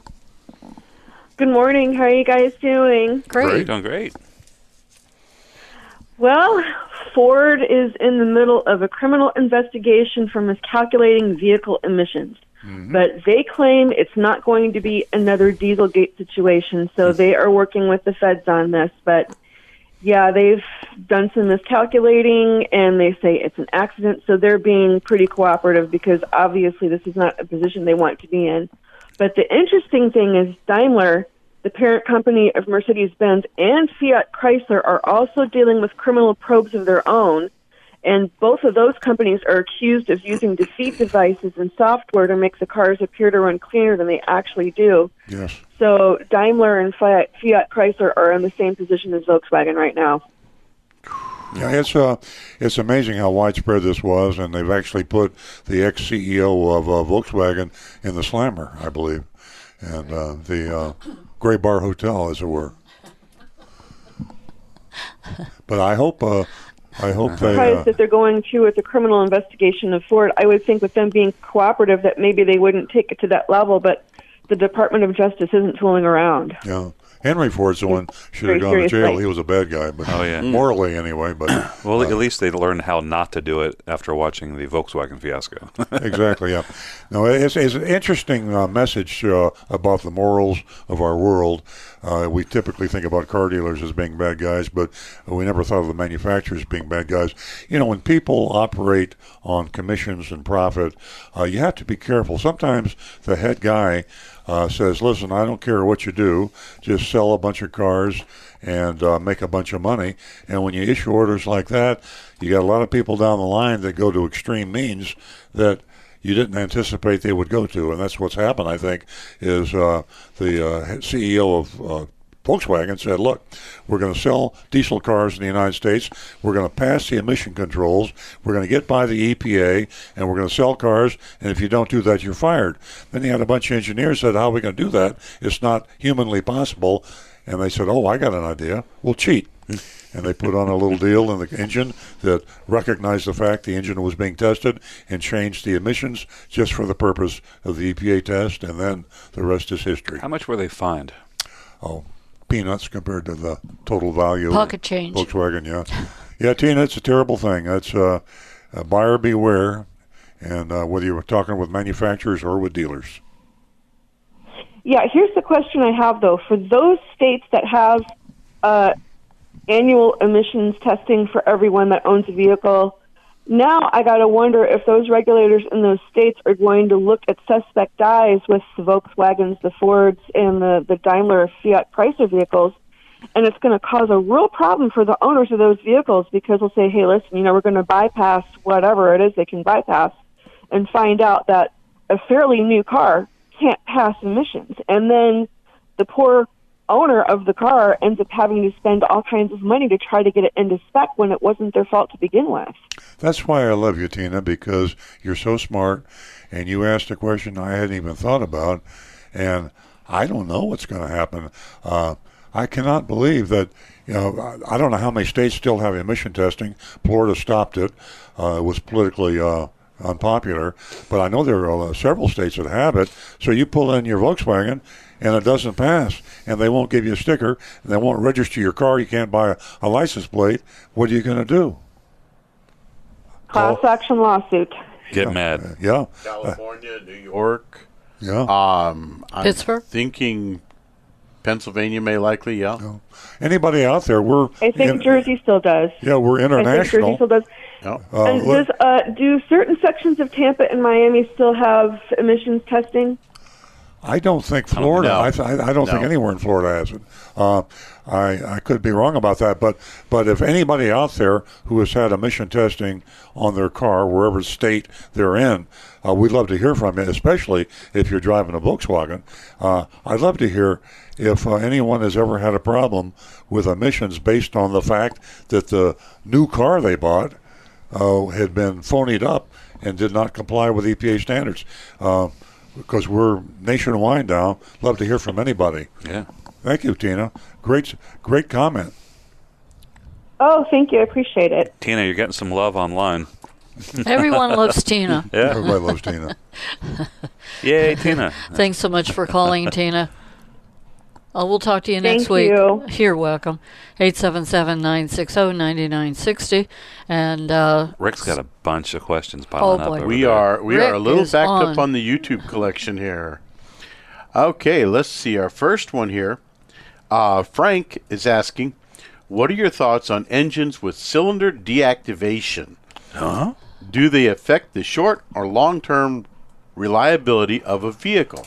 Next. Now, well, the only kidding, one that I know of that actually can did answer that. this, um, Cadillac and Chevy for a while, but mainly Cadillac, had a V8 engine that they called their 2468. It was actually the, the 468. While the vehicle was driving at highway speeds, they could the computer could deactivate cylinders. The, ne- the other name of that car was the joke. A piece of junk. yes. it, it would turn it from a V8 into a six and possibly into a four cylinder engine That was General Motors. to Edsel. try to keep it running at highway speeds and save fuel and save you know save uh, emissions. Nice concept. It did not work like it was supposed to. Um, Frank, that was one of those weird fiascos, and as far as I'm aware, Cadillac and General Motors, but Cadillac especially, was the only one that ever really ran that engine. I think there's a foreign. I think there's a Ferrari or a, a Lamborghini or a, so a exotic car out there. A couple, yeah, that tried the tried same it. thing, and I don't. Uh, we could Google that, but yeah, I don't think it's been a success anywhere. No, that was one of those things that kind of like that uh, start stop technology that they tried. It's just it's not working in the real world. It looks good on paper, but not in the real world. So I would stay away from those if it were me personally. Okay, my next one here, Mr. Hand is asking. Mr. Hand, how you doing? Wrong, Mr. Hand, but yes, very close there. Uh, do used BMWs have a reputation as bottomless money pits? And in my opinion, there, pretty much any used European car, the, especially the BMWs, the Mercedes, the higher end cars, they tend to be very expensive for repairs. There are very few outside shops that will deal with them, I can tell you that and the ones that do charge a lot. get an extended warranty for one of those cars, you're going to pay thousands and thousands of dollars. Yeah, just uh, if you buy a uh, luxury imported car, you you probably ought to Uh, uh, stick within the warranty period. After that, you're in trouble. Mm-hmm. And especially since, unlike a lot of the Japanese brands, where if you have a Lexus, you can go to a Toyota dealer. Mm-hmm. If you have an Infinity, Infiniti. you go to Nissan. Acura, you can go to Honda. Exactly. Yeah. If you have a Mercedes, they don't have a Yeah. lower Yeah. priced equivalent. You know, Cadillac, you go to A younger Chevrolet- brother. Cadillac, you go to a Chevrolet dealer. right? But but the European cars generally don't have that little brother style. Okay, next one here is uh, Scott is asking, do all dealers automatically have Toyota Care on their window sticker? No. Yes, it does. The Toyota Care, it's a Toyota thing. It's just a maintenance thing, and they pay for two years of maintenance for when you first get the car, and that is on the window And. Stu hesitated because there's uh, additional uh, from a product called ToyoGuard that adds the free maintenance for another two Another years. two years. That's Yeah. also on the window sticker. And that's only in Southeast United States. That's Southeast Toyota. So our world, wor- our worldwide fans, it doesn't apply to you. Okay. And Mark from Vermont, you're frequently talking about leases. Is it possible to reassign a lease to another person? Yes. And uh, there's swapalease.com. I have that app on my phone. And it is possible. It's not necessarily easy because remember, the leasing company owns the car and they have the final say on if somebody else will take over the payments. They don't like people to take over payments, and they probably, if I were the leasing company, I would find reasons not to because you've already gone through the vetting process to approve one lessee. And you wonder why he doesn't want to make any more payments and why he wants to put this third party in. So uh, when you lease a car, assume you can't do a lease swap. But if you have to, I would go to uh, swapalease.com. Is that what it is, Stu? I believe so. And uh, check it out. There's probably some other agencies out there, but it, it's difficult. So there's an app for that. There's an app, app for everything. Okay, and Scott again is asking a new one here. Uh, when trading in a car, should I use the NADA or Kelley Blue Book value? Sometimes they're very different figures for the same car. I would recommend uh, Kelley Blue Book. Uh, NADA is, is mainly for lenders, and it's usually to establish loan to value that, that, that banks do. Uh, Kelley Blue Book years ago was way off base. I think um, over the years, um, it's it's pretty close to uh, it's a pretty accurate estimate for trades now. Yeah, and uh, TrueCar has um, a valuation system. True Trade. also for trades. NADA, and I I think I'm right on this. Uh, the reason it's unreliable is because the dealers fill out the forms and send the values in to the manufacturers. And so if I'm a Buick dealer and I'm sending in the value of my used cars to uh, General Motors, I'm going to exaggerate because all dealers want the value of their particular make to be high because they trade in a lot and they can sell more cars that way. Uh huh. Okay. And now we have uh, my last one here, M. Av. Now this one's a little bit of a long one, but I recently bought a used 2018 Kia Soul, and after a few days, I noticed the car is tracking to the right. I'm assuming means pulling or drifting. I took it to a Kia, Kia dealer who performed an alignment, yet the problem persists. They try to tell me that he needs new tires, saying the existing ones are different brands. Is it reasonable to suspect that different brand tires may cause a car to track or to pull, given that the speed and size ratings are equal? And he says, I will say the wear is a little uneven on the right side, so in this regard, I'm starting to believe them. And he says, I will also add that I suspect the power steering motor or mechanism may be to blame, but I'm not entirely sure. Well, here's the primary answer. If your front tires are different models, even if they're the same brand, but different model of tire, the tread design can be different enough and the radial resistance of those tires that that can cause a pull. The fastest way to determine that it's just simply in the tires is to simply ask them to cross rotate those two front tires. Hmm. Right front over to the left front, left front to the right front. If the pull changes, becomes worse, or even corrects itself, then there's your answer. It's in the tires. And 90% of the time on front wheel drive, MacPherson strut cars, it's going to be the tires. So I would start there. Just ask them to cross them. And if that solves it, then you've got it set. Uh, oh, and Frank actually has a little follow up. Uh, Honda used cylinder deactivation in their late model V6 Accords, calling it variable cylinder management. Hmm. Now, I only wonder though, is that a deactivation or is that simply using variable valve timing to slightly depower certain cylinders and work on the valve timing to change the power output of the engine? But that would get a very technical side to it there, so I don't think we want to try to get into that. Uh, we'd have to have a whole show just on engine design and, and Rule of thumb: operation. Stay, rule of thumb: stay Yeah. away from any kind of cylinder deactivation. I I would definitely avoid those myself. I think that sort of thing could be a little tricky to work on. Okay. A little tricky to make it work right in the real world. Okay, you want to give our Okay. Uh, Wait, don't give the text number out anymore. uh, We're getting too many texts. really? We need three Um, hours. Ladies and gentlemen, take advantage of youranonymousfeedback.com. We would love to hear from you. Tell us how you feel about the show. Each one of us, maybe your, you know, last uh, transaction with uh, these uh, car dealers, putting it mildly. And uh, I want to give a special thank you for uh, Rudy and Jonathan's participation out in the control room. They really help us out a lot. And uh, ladies, uh, remind you again $50 for the first two new lady callers. And that number is 877 960 9960. And uh, remember that you can read the uh, Auto Lemon Law in the Hometown News this week, and it's a pretty good read. And there's a lot of Earl's columns, uh, today's and in the past at EarlOnCars.com. Uh, one of my favorites is the one that Earl posted on uh, April the 1st, and that was a, uh, a tool uh, for an honest price from a car dealer.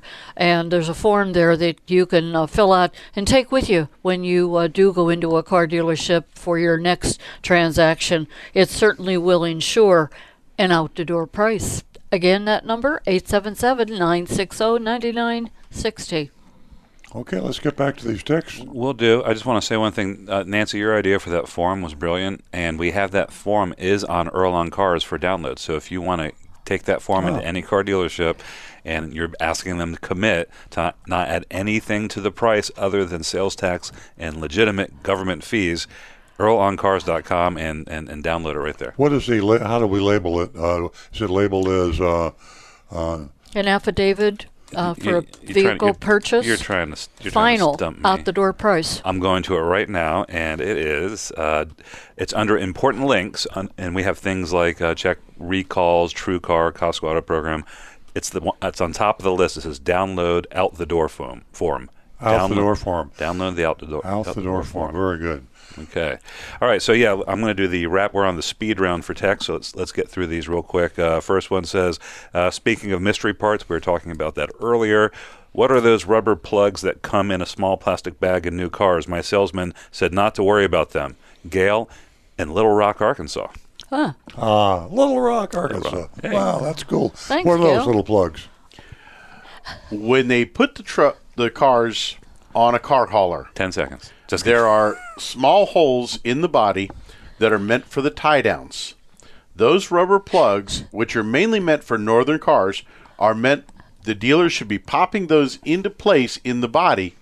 And the reason they do that up north is because snow and ice and road salt can become impacted up inside those frame rails and very, very quickly rust out those frame rails, causing major damage to the frame of the car So on if- unibody cars. So if you live in Florida and you're a snowbird and you go up north part of the year, um, it's a good idea to get those. Those I would those- have those installed. Okay. Now, down here in Florida, where we see a lot more in the way of quick rainstorms with big puddles forming, I usually recommend if you're going to be in Florida all the time, pop keep those out simply because those holes allow any water that does get into that frame to drain drain out quickly and easily. I would sense. say they should always put in, be put in because who knows when that car is going to go north during the winter, and if they should be there, and uh, if our dealership isn't putting them in, we should be. They should be put in in all. Are you saying that it's worse to put them in down here though? Actually, it it certainly it couldn't hurt to have them in down here. And who knows when the car is going to go north? I mean, Very know. true.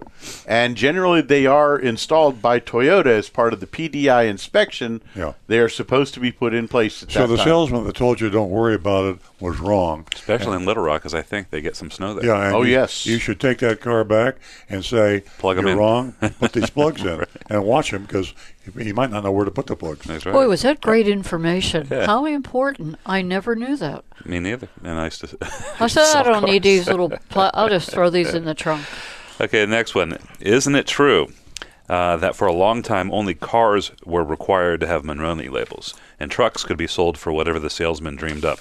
Absolutely correct. Hey, Never understood ding, that. ding, ding. Uh, I guess it was back in the day when trucks were commercial and they weren't uh, like passenger cars. Or was it technicality in the law? They said all cars got to have a window sticker. it was lobbied. It would- probably lobbied. Go, that's not a car. Yeah, Uh, I, you know, I remember that well. I remember when it happened, and I can remember, you know, the concern of the dealers, and they were just they were just uh, livid about the fact that there had to be a, an honest label on the car. And that did. I mean, I think that came around in the eighties, 1958. No, no, but the trucks were Oh, added. trucks it was like yeah. thirty Yeah. years after that. Yeah. So Yeah. Interesting. Uh, ladies and gentlemen, I'm going to give you that text number because we would love for you to rate the Mystery Shopping Report that's coming up in a couple minutes from uh, uh, Mazda of Palm Beach, and uh, it is a doozy. So uh, we are going to go to. Did I give out that uh, text number? 772 497 6530. We are going to go to Al and Belinda from West Palm Beach. Good morning. Good morning. This is Al, and I have something. I've been listening for months, and I have something that seems to be pretty obvious to me, and yet it's never been mentioned. Uh, the fact that you have a Toyota dealership, it must be the most popular one in the area, because since you have such a uh, uh, what do you call it, a crusade against those people who have extra charges, can I ask you, do you, when you sell a car, do you do you have a, a, a front end going out with no charges except for the federal tax and sales tax? Yeah, we sell cars without any hidden fees, and we have uh, um, we we post our prices online, uh, quote them on the phone. We give them verbally, whatever, however you want to get it. We we put our best price on every car we sell, so that the buyers will have the opportunity to shop and compare it with our competition. Frankly, we don't always have the lowest price. Uh, we like to think we usually do, but we encourage people to shop and compare our prices with the other Toyota dealers in, in the area. As it should be. As it should be. That's that's called uh, the marketplace, the free marketplace, and that's the way uh, commerce is supposed to happen in the United States. Now I have a first time caller, Belinda. She does some work for me and she drives, and here she is. Hi, Belinda. Welcome to the show. As a first time caller, you won yourself $50. Are you there, Belinda? Hi, how are you? Hi, we're fine. How are you doing? Welcome to the show. Okay. You have a question for us, Belinda? Yes. Um, enjoy driving. Just that you enjoy driving a I think Belinda is a little nervous. That's uh, okay. My car that I have. I'm looking for. I We're having a little bit of a problem hearing you, Belinda. Come over here. You have to give your name and address. Come on. Well, Belinda, you still qualify, and if we can get your Yeah. contact information, we're going to send you fifty bucks. And I can understand you being nervous. Yeah, we'll, we'll make it easy. You don't. We'll we'll take you off there. Just talk to Rudy. Yeah. Yeah. Yeah, and thank you very much. And maybe next week, next week you can call uh, with a question. And if not, that's That's fine. my interpretation. But thank you very much. takes a lot of nerve. takes a lot of nerve to talk. With twenty thousand people out there, I should be What? nervous. Are you serious? oh, humming, humming, humming, humming, humming. Okay, we got some more text. Do we, Stu? Yeah, yes, we do. Uh, question: Can your Toy- Toyota dealership honor a warranty, service, or repair on a Lexus? Sal in West Palm Beach. No, we cannot. The uh, Lexus division is separate. Uh, we recommend that Lexus owners find a Toyota dealer somewhere near them and have them do the repairs and the maintenance. But Lexus and Toyota are the same thing. Toyota requires that warranty work be performed at a Lexus dealership. Okay, we have a uh, caller from Miami. Good afternoon. Uh, or excuse me, good morning, Julio. We spoke to you last week, didn't we? Yeah, but for some reason I got cut off, and you know. Oh, I'm glad I to hear very from you. important question to ask you uh, Okay. when you get a chance when I get a line. Uh, All am I next? Yes, you are. Thank you. okay. What's your question, Julio? Okay, my question is: I'm going up north. Uh, I got a construction job up north in, in New York City. Actually, it's uh, in Middletown, New York. Uh, and uh, question number one: uh, I have the uh, windshield wiper fluid, uh, at 32. And uh, when I'm going to be in the wintertime, should I drain it out and then uh, put the uh, the antifreeze uh, uh, fluid in the reservoir? Uh, you know, the windshield fluid. What should I do? If you're going to be heading up north, yeah, it wouldn't be a bad idea to put some uh, uh, a, a good quality windshield washer fluid. Uh, you don't necessarily need to drain it out because we're at the beginning of summertime, and by the time you get up there, you'll probably have used most of it anyways. Driving up there, I would just fill it up with that nice blue fluid that you can buy at any parts store, and you should be just fine with it. Uh, where can I buy that uh, uh, antifreeze uh, windshield wiper here in Florida? They- They don't sell it, I think. Not. Well, the Do they? The washer fluids that you can buy right right here at Pep Boys, Discount Auto Parts, AutoZone, it's all got that same alcohol content in it that will allow it to act as a uh, uh, uh, an antifreeze actually for that washer fluid. You Oh, but it says 32. So 32, uh, you know, uh, means that below 32 is going to freeze. Is that correct? Actually, no. It should it should because water will freeze at 32.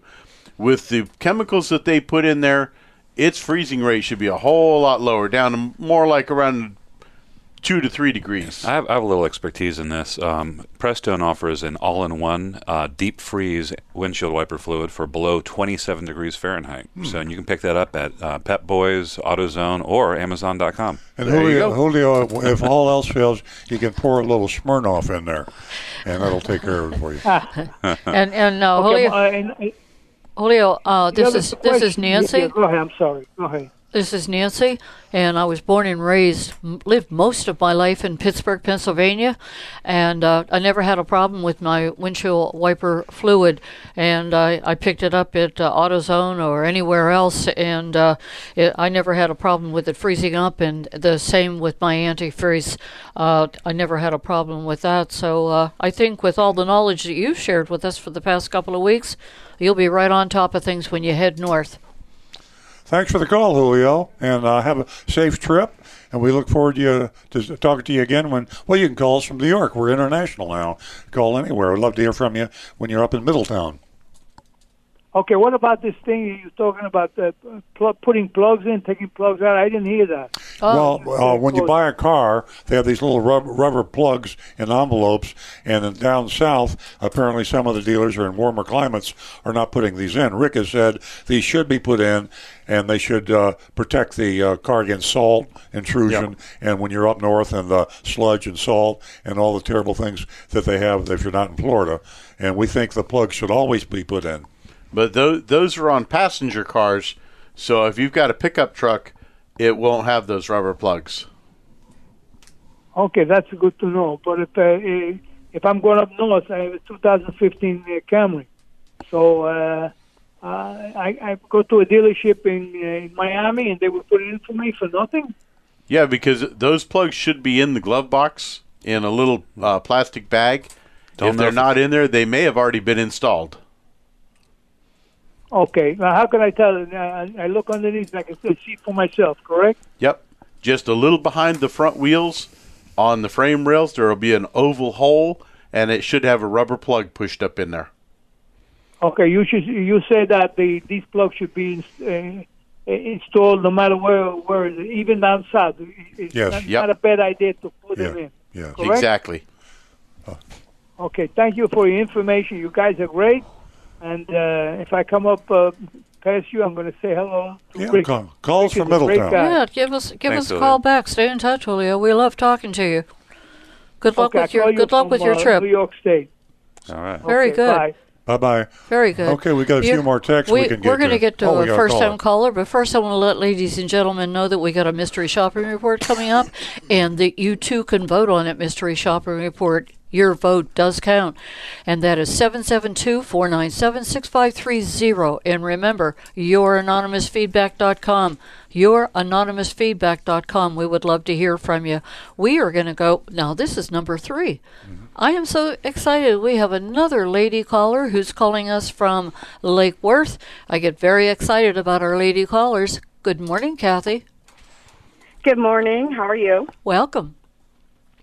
Thank you. I listen um, to you guys every Saturday morning when I'm driving, and I have a question. This is really weird. I bought a car, uh, 2015 BMW on Labor Day, and um, I remember the guy telling me that the tires had nitrogen in them.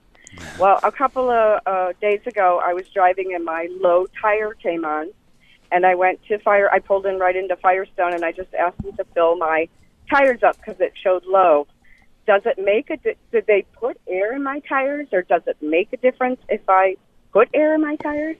Kathy, it makes no difference. Uh, air is nitrogen, and nitrogen is air. The air we breathe, the air we put in our tires, is 78% nitrogen. And Consumer Reports has conducted extensive testing proving there's no value or assistance in any way, shape, or form. You should never pay for nitrogen in your tires. And Right. it already has a nitrogen in there. Replace it with air. As I say, that's 78% nitrogen. But it's a device that car dealers use to make money, and they tell you that it's a valuable thing that'll make the car uh, get better fuel well, that's economy. my next question. So I called the dealership and I said, "Listen, I I just was afraid of my low tires, so I stopped in and got air put in. Do I need to make an appointment?" And service told me, "Yes, you need to come in." Not true. So I really didn't need to come in. No, no, No. no. They uh, that's a device they use to have you come back, and when you come back to get the nitrogen, they say, "Oh, by the way, uh, we need to fix Right. this, we need to fix that.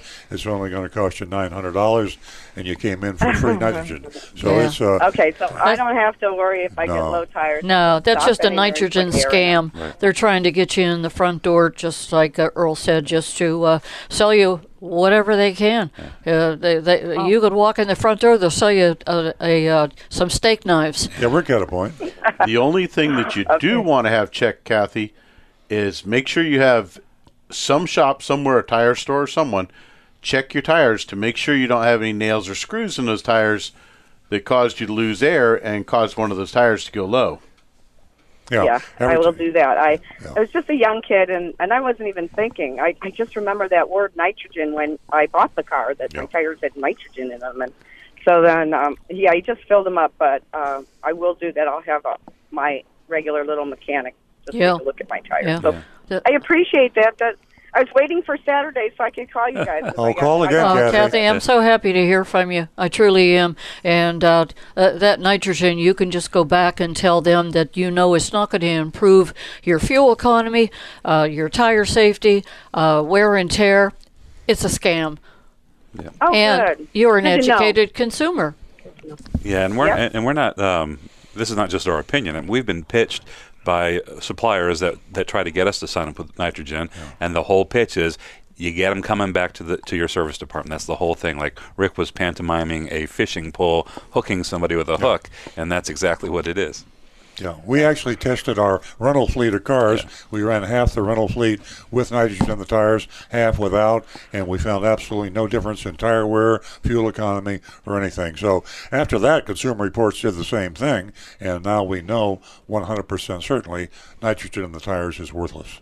And if you're racing in Well, the while I Daytona have you on the line, 500, can I ask you one more question? Sure. Um, um, uh, let's see. Oh, oh, what do you think about?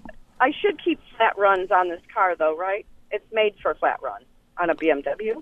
Run flat tires? What's your opinion? Yes, it, the flat, because is that what they're called? Flat runs. run run flat tires are designed that if you get a nail or screw in the tire and they l- lose air, you're safe to drive on the car for up to 50 miles at up to 50 miles per hour. Uh, the drawback is that you probably do not have a spare tire to change out on your car. And the other big drawback is that if those tires are damaged by a nail or screw, they have to be replaced. They cannot be repaired. They're not cheap. No, they are not. That's what I was told. But my point, my question is, do I really need to keep them on this car? Is this car made for no, the no, you can run, flat? you- no, you can replace them with uh, a, a, a non-run flat, and it's probably a good idea. Well, the only the only problem there is if you do get a flat tire, you don't have a spare to put on I have it. a spare, right? I have to have, get a buys a spare, spare. too with a. Yeah. Okay. Well, I was just curious because um, people I talk to say, "Oh no, no, that's the performance of the car. You have to have the uh, the run flat that that are made for that car. You have to keep you have to keep replacing them." So That's right. I was just wondering if what the professionals say. Well, call again, I Kathy. Thank you. it. Thank you very well, much. thank you. Well, thank you, thanks. Kathy. Thanks for referring to us as professionals. Uh, I think that Stu uh, or They're uh, coming Rick in. have some, Rick's got some one. more texts. Rick's got one. I got five. Oh, After you, sir. Scott Anderson's asking. He says, "I'm curious why dealers are allowed to false advertise without any repercussions. My local Toyota dealer advertises no cost free maintenance for four years, but clearly on the window sticker it has a charge for $699 for extended service oil changes and rotations for two years. So it's being charged, but is advertised as no cost, which is a lie. Uh, what is the name of the uh, texter? Uh, Scott Anderson from YouTube. Scott, Anderson, us. us- If you would send us that advertisement, uh, I would send it to the Attorney General. I think there's a confusion. It sounds like he's talking about a Toyota, and there's two things. There's Toyota Care, which comes from the manufacturer Toyota, and that's Oh. and that's and they refer to it as no cost maintenance. Yeah. Then there's Toyo Guard, which is cost maintenance. You're paying for it. Yep. And but you're getting it's almost like getting a very expensive maintenance thing. Well, that's an interesting point, though, because there is a charge, and they're saying free maintenance, but on the Toyo Guard is on the window for six hundred ninety nine dollars, and he's saying, and then you're advertising free maintenance. How could it be free if they're charging six hundred ninety nine dollars? I think they're trying to they're muddying the waters. Point. Yeah, they're Yeah. they're blurring the lines there between this Toyo I Guard. think, and I think it's more than a blur. I think it's. Well, I a- mean, an intentional blur. Yeah, I, Yeah. I think it's a falsification Yeah. of advertising, and I think uh, I, I think what's going on, Scott, is the fact that virtually all Toyota dealers in the Southeast United States have Toyo Guard on their cars. They buy that from Southeast Toyota, and Toyota Southeast Toyota provides that free maintenance for the last two years. Uh, Toyota Motor Sales, the manufacturer, provides it for the first two years. So Toyota Motor Sales doesn't have anything on their MSRP that charges you for that. No. It's included in the invoice and the MSRP. correct. But Toyota Southeast Toyota is charging you. They're charging the dealer. The dealer's charging, passing the charge along to you, Mm-hmm. and he is advertising free, and he's wrong. Here's how you handle that: you demand a car without Toyo Guard, or at the very least, only pay their cost for the Toyo Guard. And I'm, I tell you, it's two hundred twenty-four dollars. Yeah, yeah. But that's a that uh, that's I'm gonna Scott. I hope you can contact me, Scott Anderson. I'd love to see that particular advertisement, Scott Anderson. If you could email or text or call or whatever, mail it to me, snail mail. Love to see that advertisement, Scott Anderson. Okay. Next. Okay. Just a quick comment. Uh, we were talking about BMWs. Uh, this is from Robbie and Stuart. Says I've had years and years experience with new BMW and Mercedes Benz. After the warranty, hold on to your wallet. BMW, big money works is the worst. and then add add to that the terrible resale and depreciation. Thank you, Robbie. Uh, Earl has a uh, prejudice I know. Actually, BMW. I, I like BMWs. I just don't like the people that drive them. Uh-oh. No, I'm just- we love the people that drive. No, we don't. on we don't the like road, to. they drive too fast. They're crazy. They drive too fast. I'm just telling you. Okay. Yeah. Have they, has anybody seen you drive? Well, I, I'm a.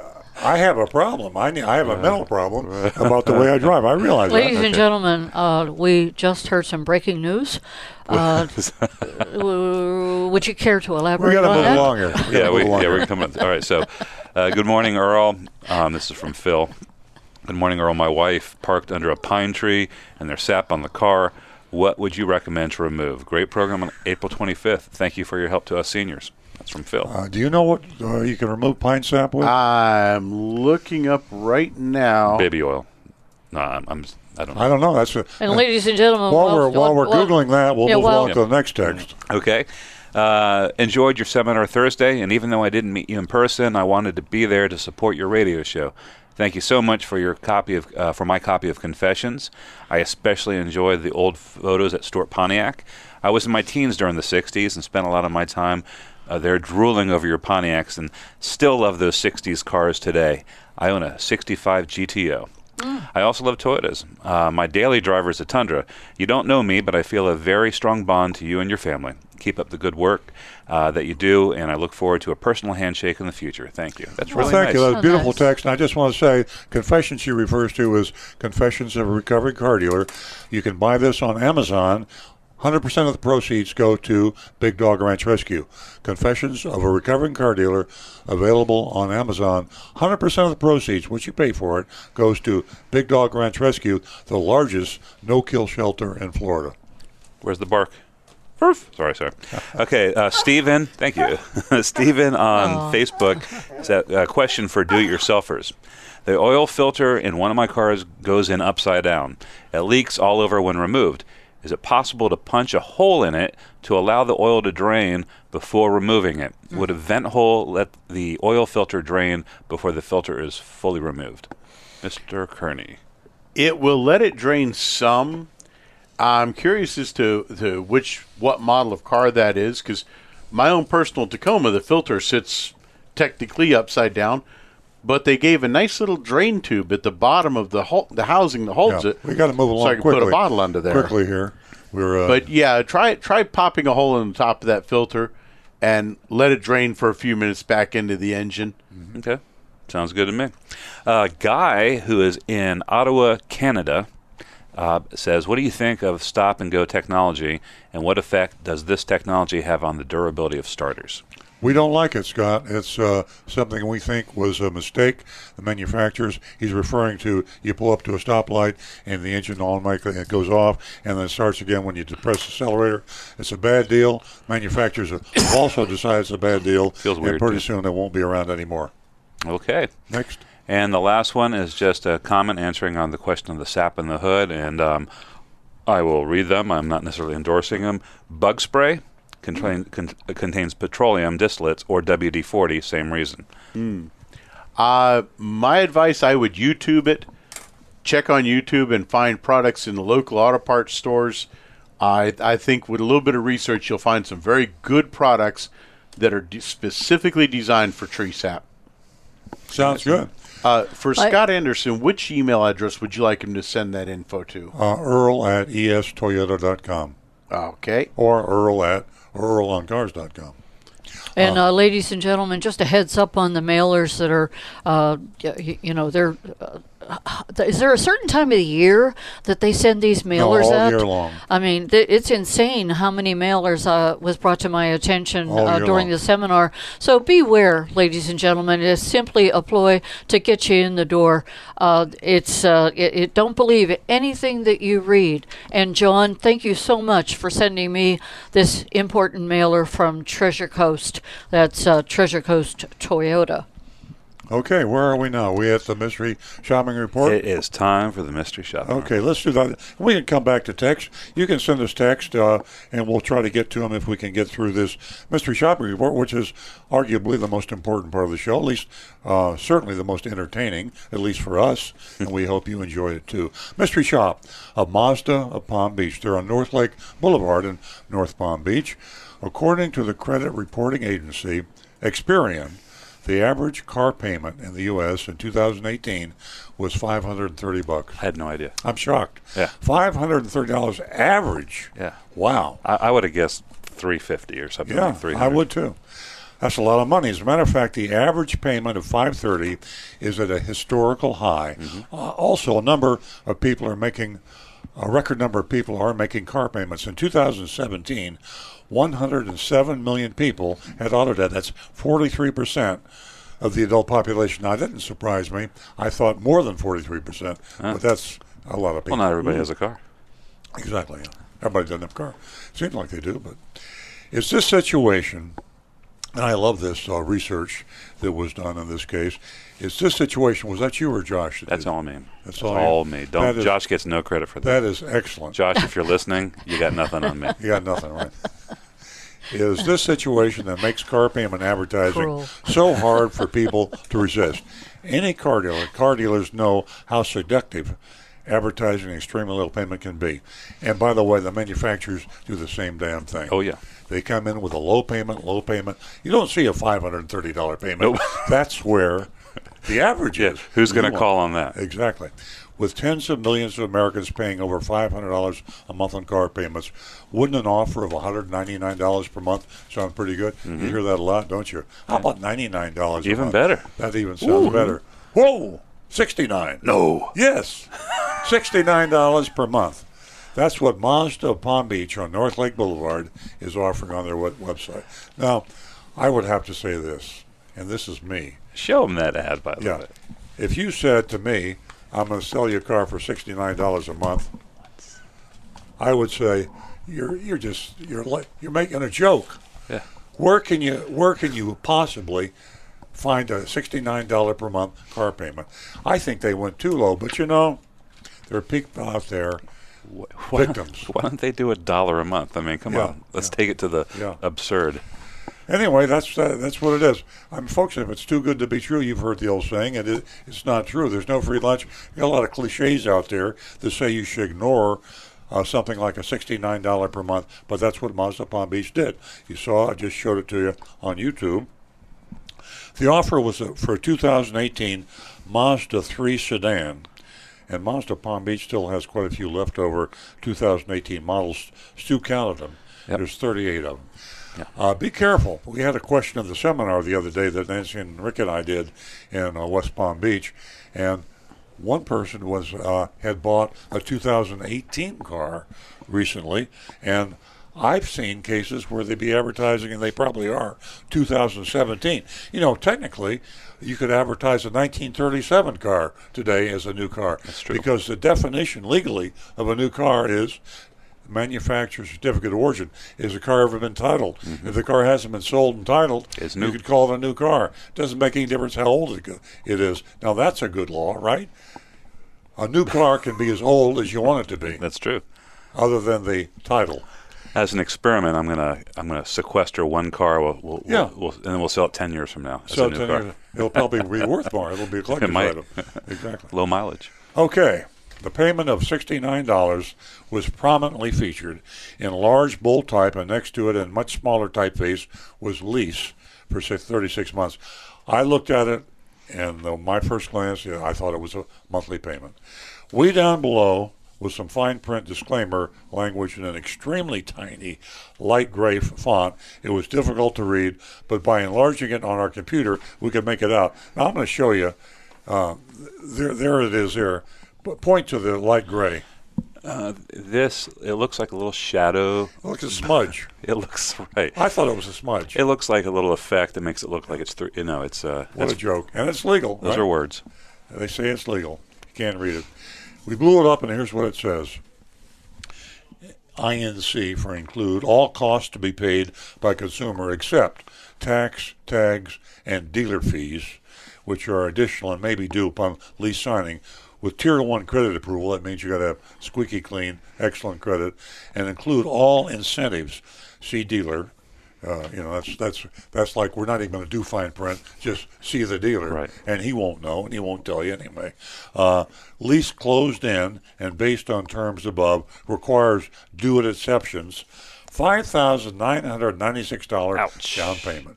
Ouch. Yeah. First month payment, uh, zero security. They throw that in there. I guess there's not security repo- deposits ever.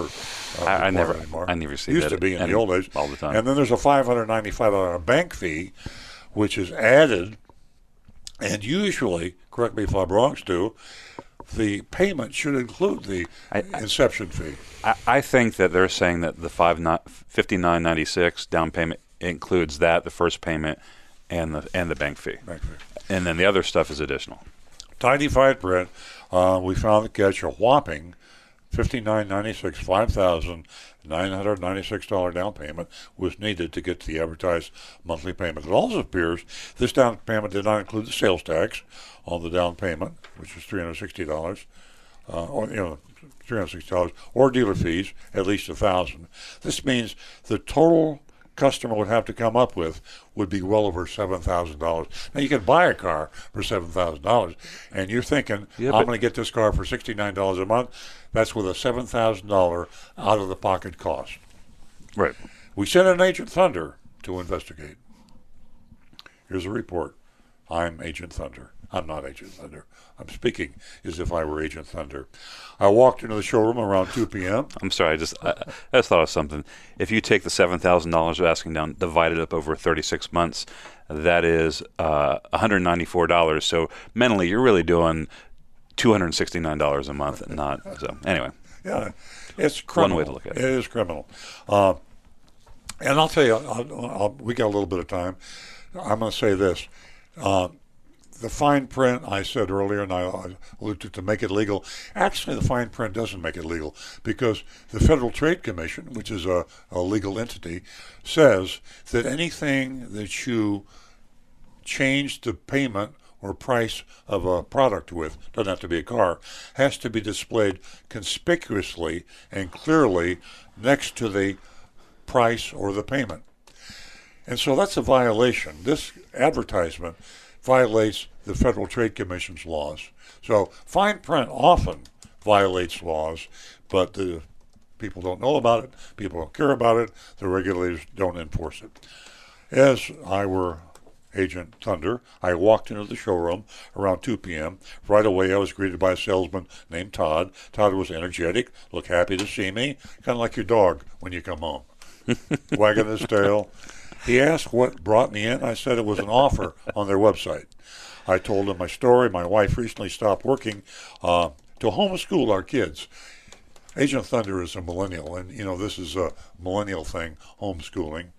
Uh, it, I, I, like his ingenuity when he comes up with uh, his story. This meant we were down to a one income family and needed a really affordable payment to make ends meet. I said I was leery of buying a used car, but I didn't think I could afford the payment on a new one.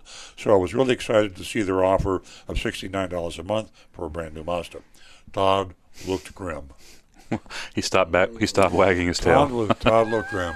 You know, I'm here for the $69 a month payment and this he like a deer in the headlights. He tucked and, his tail between his legs. And salespeople, a lot of them are good guys and good gals, and they work for bad people, and they're out there to make a living.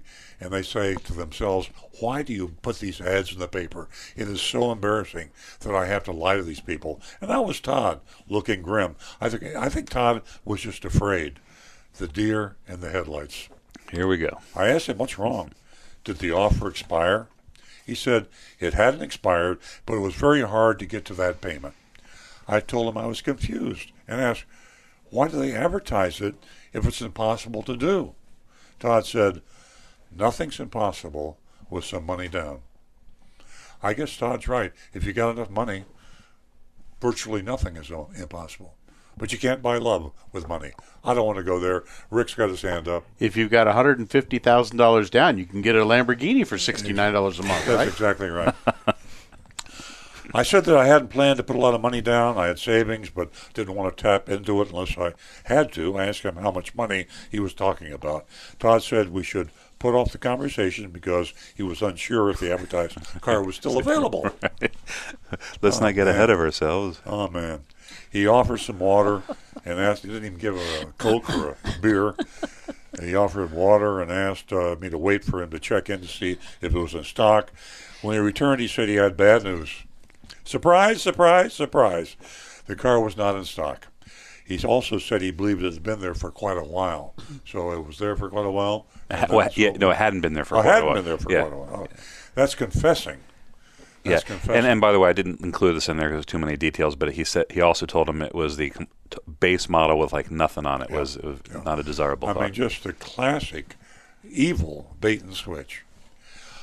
It'll be interesting, and we did this before with Grieco when they owned the dealership. Uh, I'm not sure of the new owner's name. They ran a bait and switch car, the same car, for weeks, and we kept talking about it on the radio show, yeah. and they still have the bait and switch car. And, and, it was, and there also their other locations were other advertising. Locations, yeah, they were all like four stores were advertising the same exactly. Car. They were all advertising the same bait and switch car. That didn't exist. didn't exist. Uh, fortunately, Todd had a plan. He said he had another car in mind for me. He suggested a CX3. It was a hatchback, but it was only a little more than the Mazda 3, he said, a little more, and it had a good lease program. We found the car, 2019 CX3 in metallic gray. Todd went through the whole presentation, demonstration thing. We took it for a test drive. Back at the dealership, uh, Todd ran a trial close. You know, this is what car dealers, salespeople. If I could, would you? Yeah, yeah, yeah. Just uh, test them, test the water. Are they ready to buy? You do the trial close.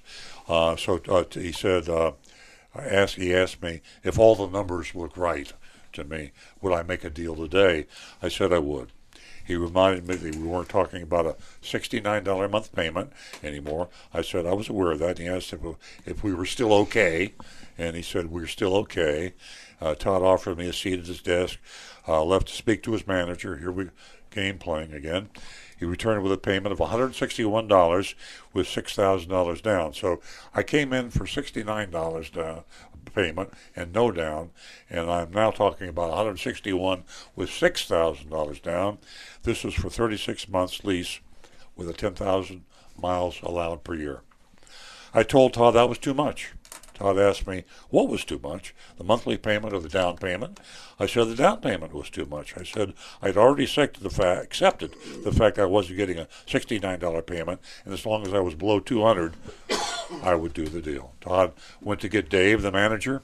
Dave had a lease worksheet that he put on the desk between us. It had a lease payment grid that illustrated what my payment would be with different down payments. He pointed to the one in the middle He said with $5,000 down, I could be at $191 a month. So now I'm up from 69 to 191 with $5,000 With a, still a down. big down payment. Yeah. Huge down payment.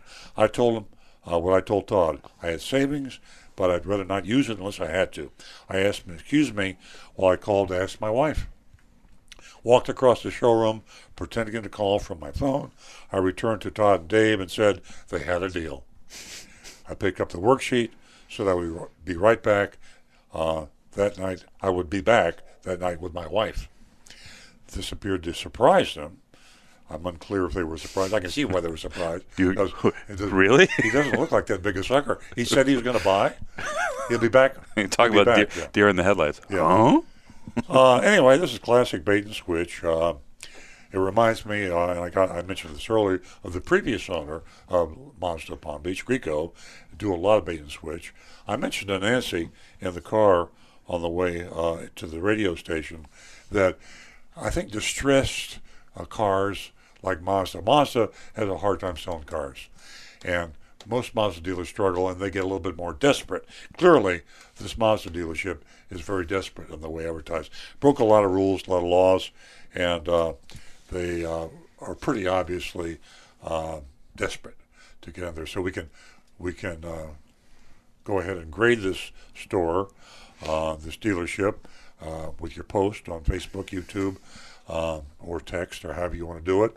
And uh, we will put them either on our recommend dealer list or our do not buy from this dealer list.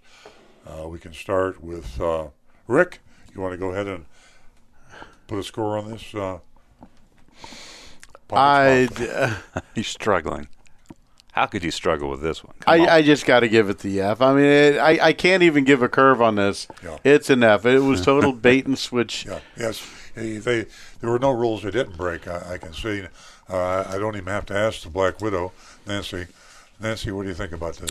Well, I think that uh, greedy people lack empathy.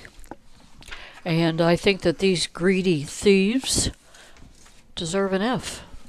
There you go. well, I'll start with our uh, our listeners and viewers. We have some coming in from text and on Facebook. Linda, I knew what she was going to say. she big fat F for lying too much. Then we have some text here. John gives him an F. Deanna gives him wow an F, and Allison gives him an F. And this was just some old school. This, this was an old school mystery shop, and they get an F from me too. You know, interestingly, um, we have been sued by offleaseonly.com.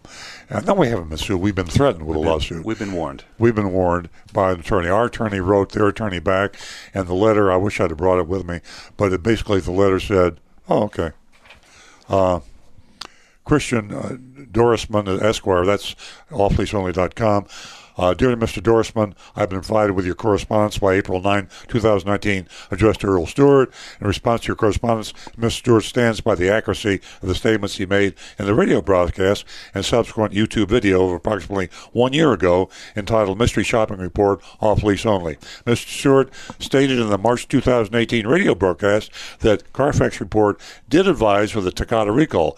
Mr. Stewart's broadcast accurately stated that while the recall was referenced to the Carfax Report, the salesman advised the mystery shopper that there were no safety issues with the subject vehicle.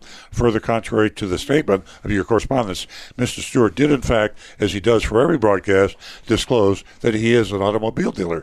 Please note that off lease only is referred to as one of Mr. Stewart's recommended dealers on his good dealer, bad dealer list. Sincerely, uh, Gary Dunkel, who's our attorney. So, once again, we hope we don't get sued.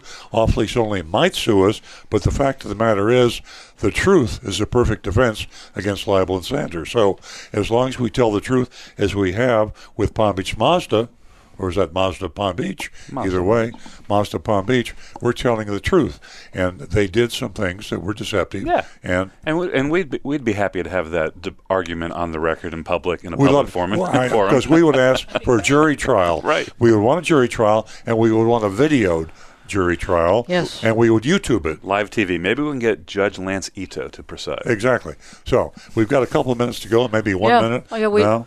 And uh, I think we had a pretty good show today. We had a fantastic show, and ladies and gel- gentlemen, remember, I think uh, Stu can bring you up to speed as to where you can find a tool for an honest price a car de- from a car dealer at last. And you said that Just go on to earloncars.com and Oh, we okay. and we have important links and the top one says the out, download the out the door form.